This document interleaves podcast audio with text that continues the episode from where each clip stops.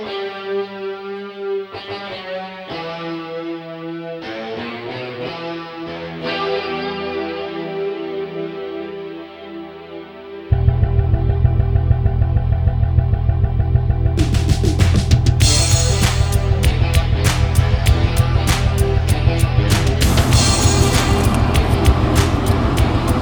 well, well.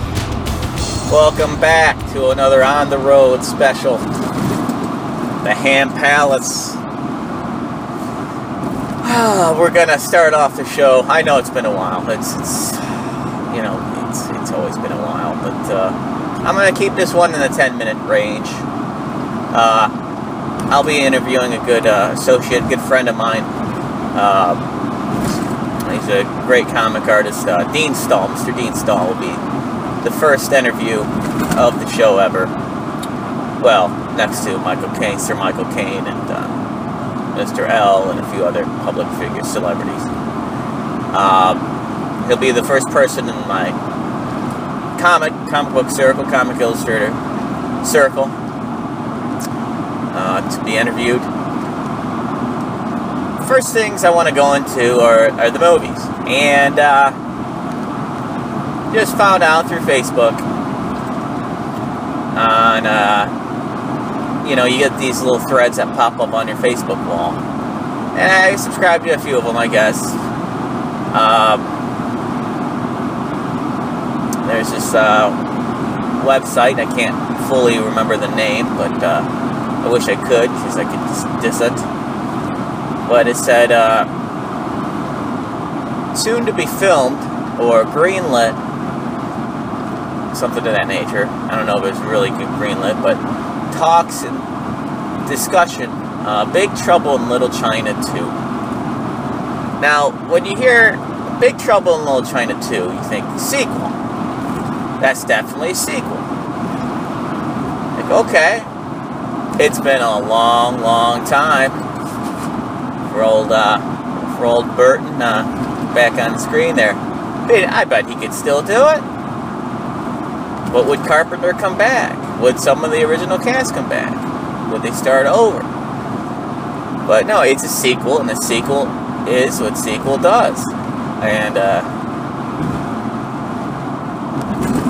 and then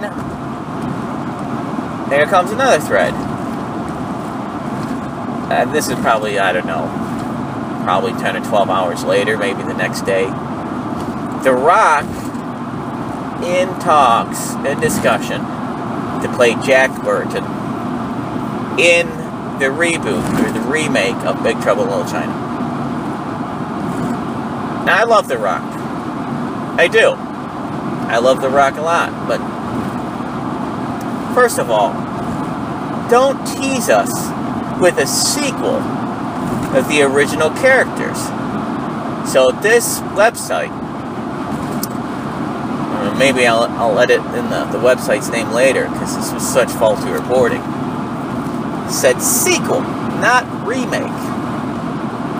So it put this taste in everyone's mouth like, oh, cool, we're to see some more of the old characters. Kurt Russell. Yeah. Um,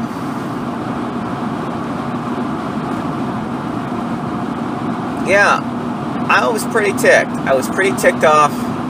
Uh, first of all, because that uh, that website lied to us, and then this one uh, coming out saying it's a remake. So I'm pissed off that it's a remake. All right, don't remake it because you can't do the things in the movie that that were cool in the '80s. Um, and Jack and Jack Burton played by The Rock. That's not a fit. That's not. That's a different kind of Jack Burton.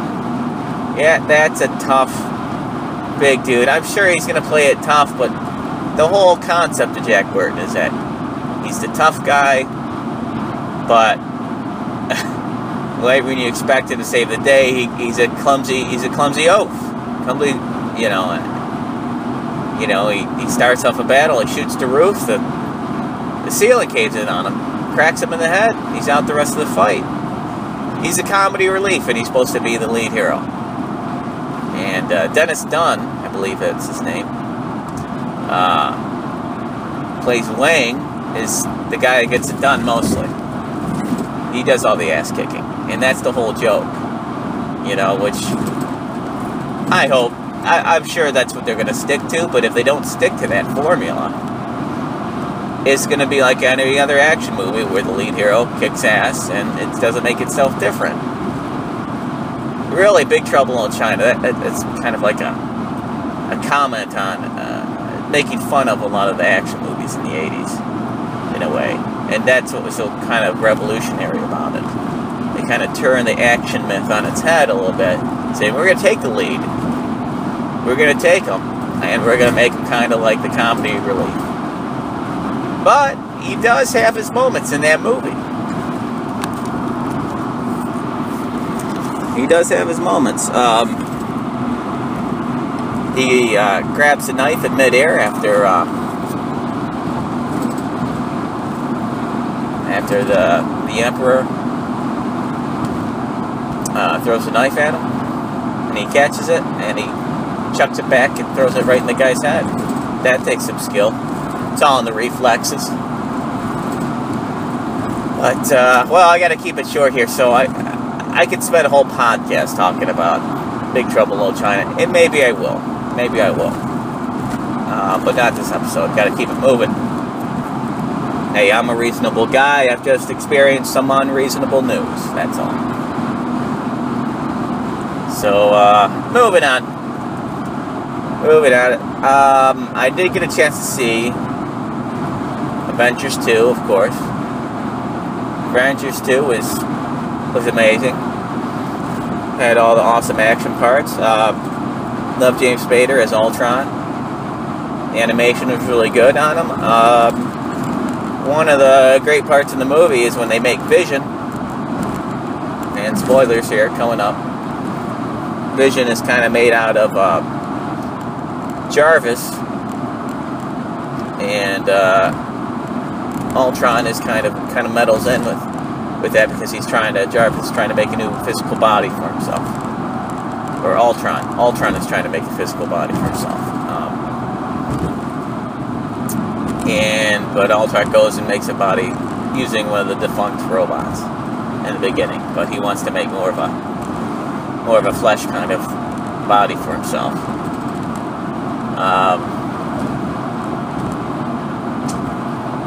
and uh, you know, Ultron. Uh, I'm sorry, but Jarvis ends up uh, grabbing the body at the end and uh, coming back to help defeat Ultron, which was which was pretty great. Um, everyone's in top form here. Robert Downey Jr.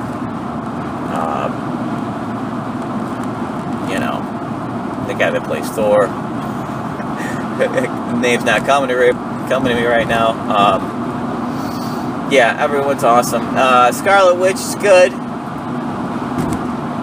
Elizabeth Olsen plays Scarlet Witch, but I thought her costume wasn't that great. They needed to kind of work on it. I think towards the end of the movie, she's in full costume. It looks better. Um, her powers aren't really clearly defined, but she did what she had to do with the screen time that she had, and it wasn't.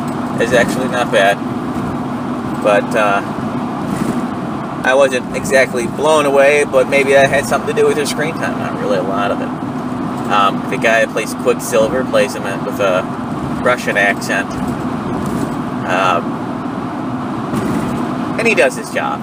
He's, he's not, uh, you know, really doesn't blow me out of the water with his performance.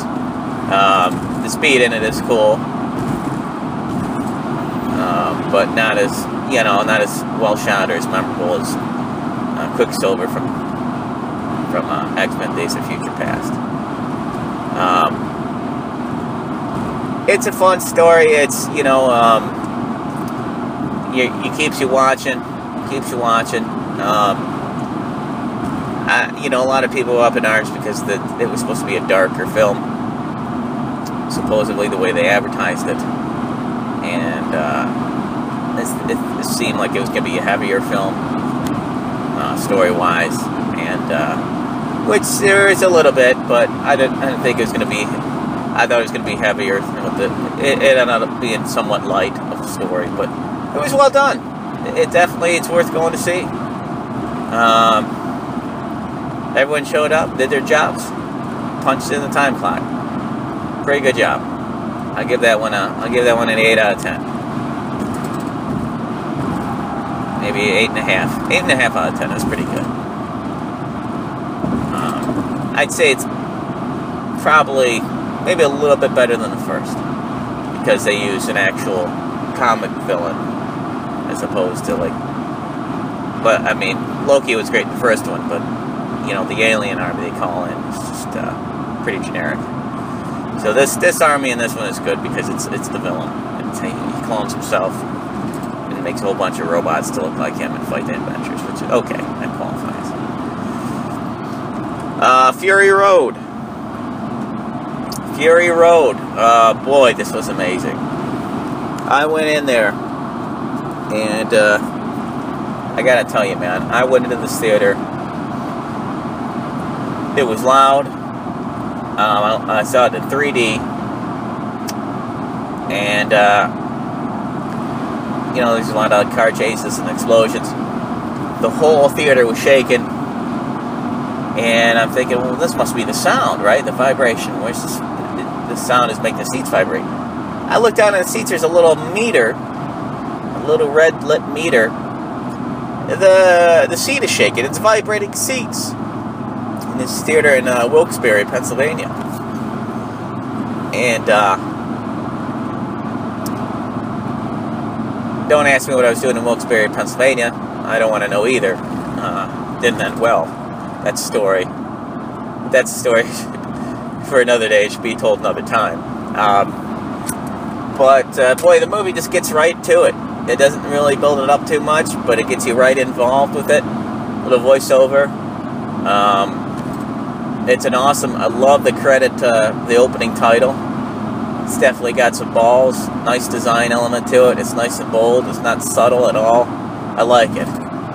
Um, it was great seeing Mad uh, Mad Max's car again although it's only in there for about I don't know two or two minutes, but you love to see it again. Um, the rest of the movie, he's gonna get uh, spoilers right now. Spoilers. He's gonna get uh, yeah, he's gonna get chained up for a while, and he's gonna be without his car. They put a big muzzle on, big metal metal muzzle on him, and uh, he's got to break out of this little cave that they trapped him in. All these uh, minions bald-headed minions, and uh, he's got to escape. And so it's a really well-shot sequence of him escaping. There's an awesome shot of him jumping off the cliff onto a hook, and uh, which is like you know like a mile above the earth, out of this cave, he's swinging on this hook. And right when you think, well, he's going to swing away or climb the, the chain, he, the momentum brings him forward again, and then all the minions grab him again. And I thought that was so against conventions. You know, usually the hero would jump on the chain, like maybe Indiana Jones, and he would like climb the chain and get out of there somehow. But no, you know, he gets on the chain, he goes back, and then he gets back, and they grab him again by the legs. And uh, there is some uh, patented George Miller craziness going on. Uh, there, there's women, uh, big, large-breasted women, uh, giving uh, breast milk uh, for people to drink, and they've been being filled into vials, and then this guy pick, you know, grabs the vial and drinks it. It's pretty pretty disturbing, and of course there's a little, you know, a short little dude. so he's got to be a short little dude in any one of his movies, you know, and this little cradle calling the shots behind this big uh, periscope. Um, yeah, you really got to see it to, to really get to take that kind of thing in. And uh, I tried to make this short. Uh, the scenes were just so awesome. It was so breathtaking to watch actual practical effects and great stunt work. And to see Max back and uh, Tom Hardy, you know, he had a tough. He had a he had it tough because he had to kind of carry the torch for Mel and uh, you know that's a tough performance to to emulate. And uh, you know, I can imagine what do I what do I do? Do I do exactly what Mel did, or do I do my own thing? He finds a happy medium between the two. He does a little bit what Mel did, and then he does his own thing with his with his voice and a different voice inflection. But makes it an Australian voice, and uh, it's actually pretty amazing how he carries the film in it. You know, but I mean, he's not alone. I mean, uh, Charlize Charlize Theron definitely uh, holds her end of the deal. She gets a lot of screen time. So it's, it's almost it's pretty much a partner film, a buddy film, and uh, she's excellent in it too. You know, um, she's got a mechanical hand, which the effects are, are well, well done on. They use spare the CG's is used. Well, that's what I love about this. The CGI is used very sparingly, and uh, the practical effects just take over. Just remind you why uh, why 80s movies are so much more memorable than a lot, of the movies they're making today. and just feel so much more authentic, you know, because real stunt work and real practical effects are being done, and the CG is very limited. There's like a sandstorm scene, uh, which which is well done, but it's CG, you know. But uh, you forgive them just because there's so much amazing work that the, that they're doing down there in Australia. Just amazing. Um, I'll give that one about about a nine out of ten. Would have been ten. If, it would have been ten if uh, Mel Gibson was in it, but nine out of ten. Nine out of ten. Cool to see the villain back. The guy that played the villain in the first movie is back in this one. That's amazing to me that he did such a great job and that he used the same actor from the first one. Good, good for him. Who knows how much work that guy was getting at the time? That's great. Anyway, I gotta keep it moving here. About 9 out of 10 for uh, Fury Road. I was really impressed, and I'm really surprised that it won me over to give me a 9, so I can give a 9 out of 10. Alright, well, uh, enough of that. We're moving out of the movie zone. We're gonna enter the, the comic zone. Because, like I said, uh, I had a nice little interview at the end of this one. You're gonna want to listen up for that. Um, so, one of the comics that I picked up, I'm continuing to read the the Dark Tower saga in illustrated form. Um, what I read was been reading The Prisoner, and The Prisoner is um, the spoilers ahead. Okay, here he is Eddie, played by Eddie Dean, and Eddie Dean is addicted to heroin. In fact, in the prophecy of the earlier novel, The Gunslinger, it said that uh, uh, he has like this uh, monkey on his back and a demon on his back, and this monkey demon is called heroin. And Roland, the main, the leader, the protagonist of the main saga, he, uh, you know, he has to kind of, you know, assemble Eddie Dean as part of his team, and he he goes into, he has to go through a doorway and the doorway leads him into New York. Uh, sometime in the, sometime in the 80s. And uh, Eddie Dean is drawn a lot younger than I thought he was in the books. You know, he looks a lot younger. Like he looks like he's drawn like 16, 17 years old, if not it's a very simple, uh, you know, drawing style. Not a lot of lines in the faces. It's, uh, it's not bad. It, it's not great. It's just it's just kind of like it, it's a pleasant kind of style to to look at. Um, a little bit looser, a little bit cartoony.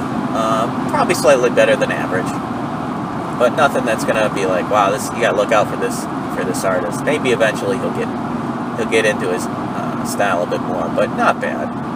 Uh, very simplistic style on Roland. Um, his eyes are obscured by shadow quite a bit from his hat. Uh, but I just, I love that you get to see it play out visually. Um, he enters uh, Eddie Dean's mind, Roland does. And uh, every time he does, you see Eddie's eyes open up, and he's got blue eyes, as opposed to his regular, I think they're brown or black eyes he. And uh, so you got that scenario where Roland is kind of calling the shots and possessing Eddie Dean once in a while to show him what to do or tell him what to do next. Um, so that that's kind of fun. And then you get to see him, uh, you know, um, deal with the gangsters a little bit, bring the gangsters into where Roland is, and uh, the Roland's on a beach, and there's these big lobstrosities. That's what they're called, and there's these like lobster-like creature, alien-like creatures that are on this beach that chopped off Roland's uh, two of Roland's fingers, disabling him from being, you know, a, a great gunslinger. So now he's at a handicap. handicap, and uh, so the this mob guy that was bugging uh, Eddie gets dragged into um, into into, uh, in through the doorway into the beach, into a different world, and uh, there's a nice little scene where. Um, uh, gun uh, Roland's gun is about to fire, but it gets, you know, it's water damage. So uh, the gangster pulls his gun, but then Eddie kind of shoves him into the background, and the, the get this guy and tear him apart. And uh, no, it, it, it, was cool. It was cool. I'm looking forward to more of these these issues. Um, it's quite the saga ahead. There's a lot of books I obviously I can't collect every book. This is too much. It's too many issues. So gotta have to find another way around that. Um, boy, I, got I thought I'd be keeping it short. I guess not. Um, I'll have to say the rest of the comic news for uh, for next time. Um, maybe next time I'll talk about Secret Wars. Uh, Secret Wars by Marvel.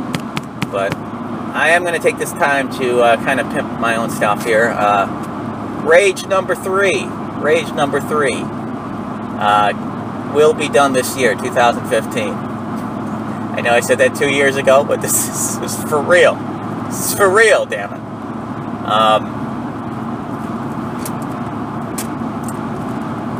so yeah, he's gonna be done. Uh, he's gonna he's cooking. The, the pages are done. I got to send it off to the printers and uh, make get some copies made. Uh, the cover's done, the back cover's done. I might make a couple changes after the first prototype, but it's done. I gotta send it out. So uh, probably next month or two. I want to do it next month. Let's see, I'm in June, June right now. Um, start getting it out for the summer, and uh, go out to a convention or two and promote it. After that, I'm on to fourth hour, and uh, it's looking good. It's looking good. Um,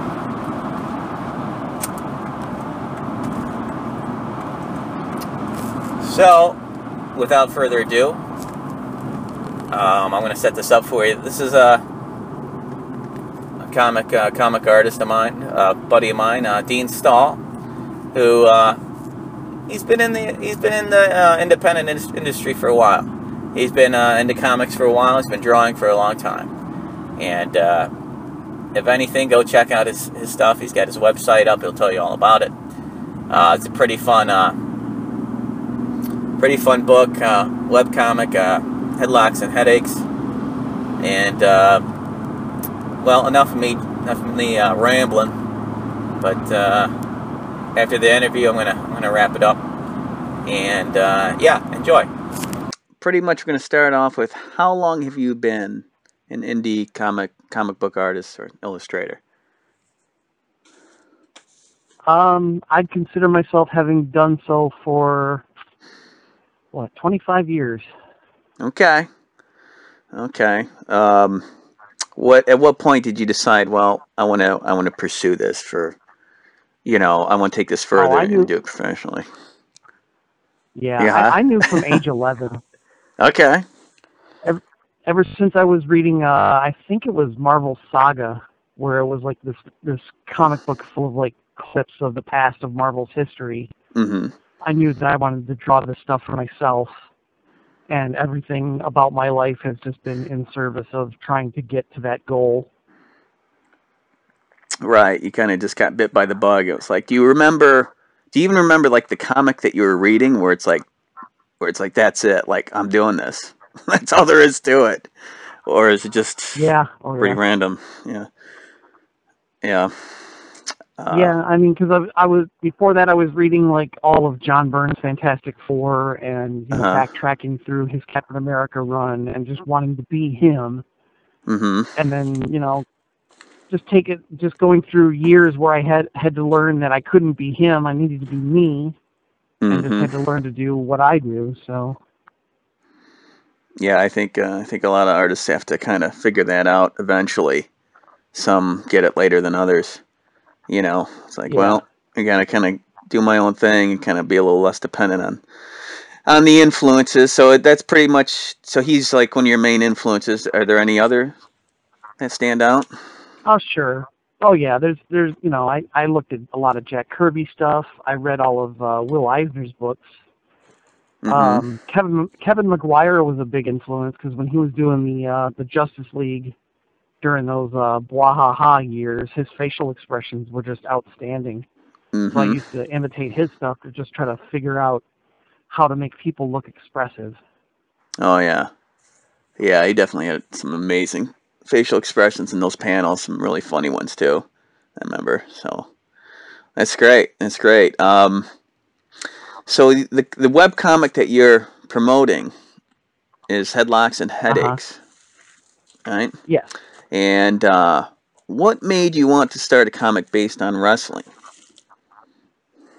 Well, it's something that I've been interested in since '84 with the with Hulkamania and Hulk Hogan's Rock 'n' Wrestling, Mm-hmm. and most of the examples I've seen done with comics and wrestling had not been all that great. I mean, there's some be- much better choices now.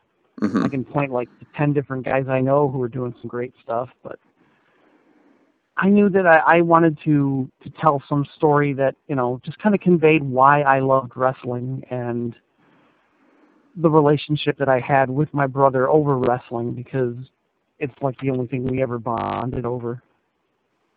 Hmm. That's pretty neat. I like that. It, um, well, what made you want to make it like a web comic instead of like a regular comic, or is it a regular first, then you made it a web comic? Well, I, I kind of tripped and stumbled when I started out. I, I thought I was going to do like your standard web comic where it was going to be four panels Mm-hmm. every strip and have like you know the quick punchline and that just wasn't the kind of style i like to work it's just not what i like to do so i expanded and just let it grow to like you know your standard comics with the, the full page sort of stuff the you know the five to six panels per page and it was going to be book format and you know made into just a comic that was going to go on the web first and doing the web was really because it's just the, the easiest point of access. I don't have to do anything other than just have the web space and put the comic up. Hmm. Right. So you, you know you don't have to spend the money on the issues and, and then you know going out and going to the conventions or, or the stores or what have you. Yeah, it's a little bit yeah, more. it, it, nobody Yeah. had to wait. Nobody had to wait until I could afford to get the book out before I could actually start promoting it. Mm-hmm. all right, all right. That's that's all. That's all great stuff to know. And um, I see that it's colored and everything. Did you color it yourself or did you hire somebody?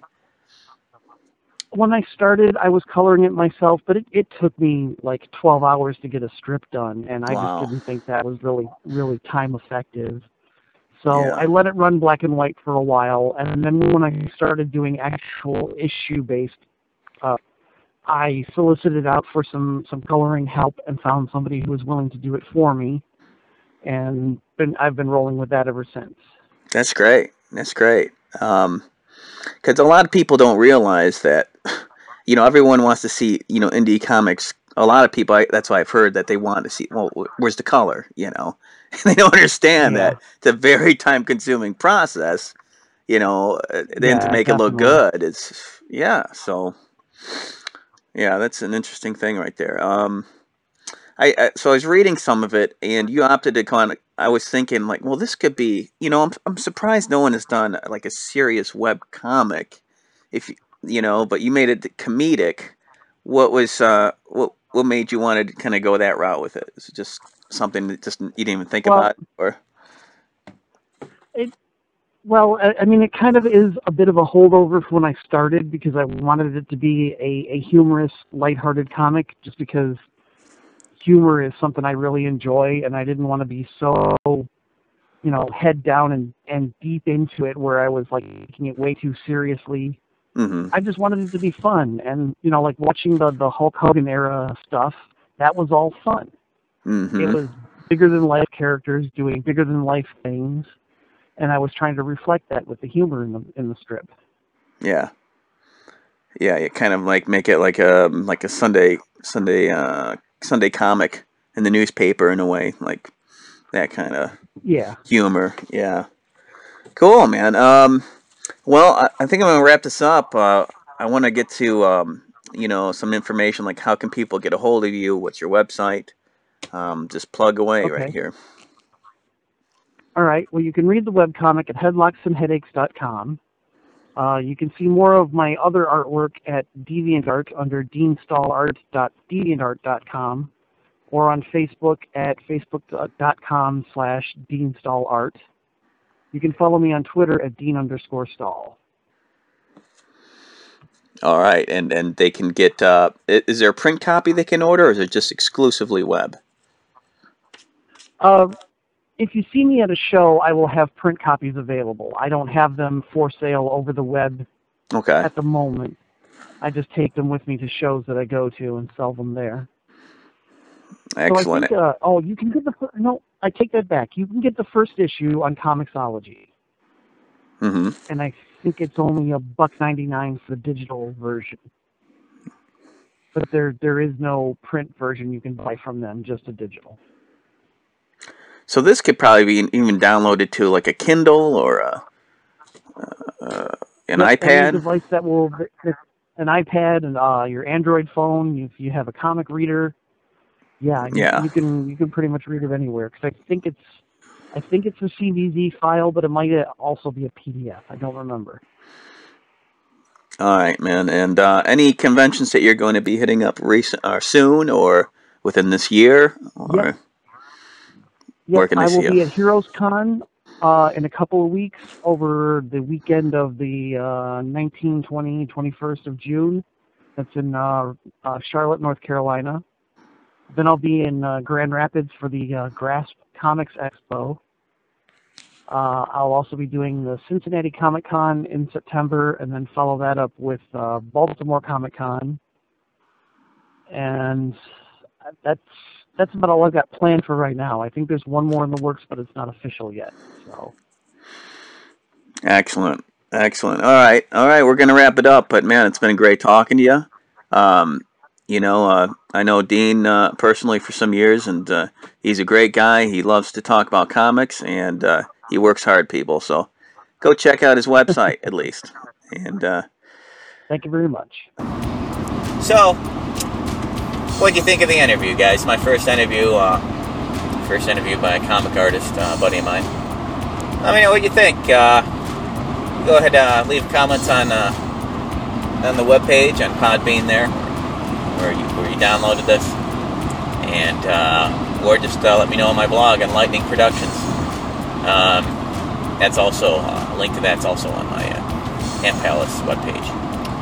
Okay. Um,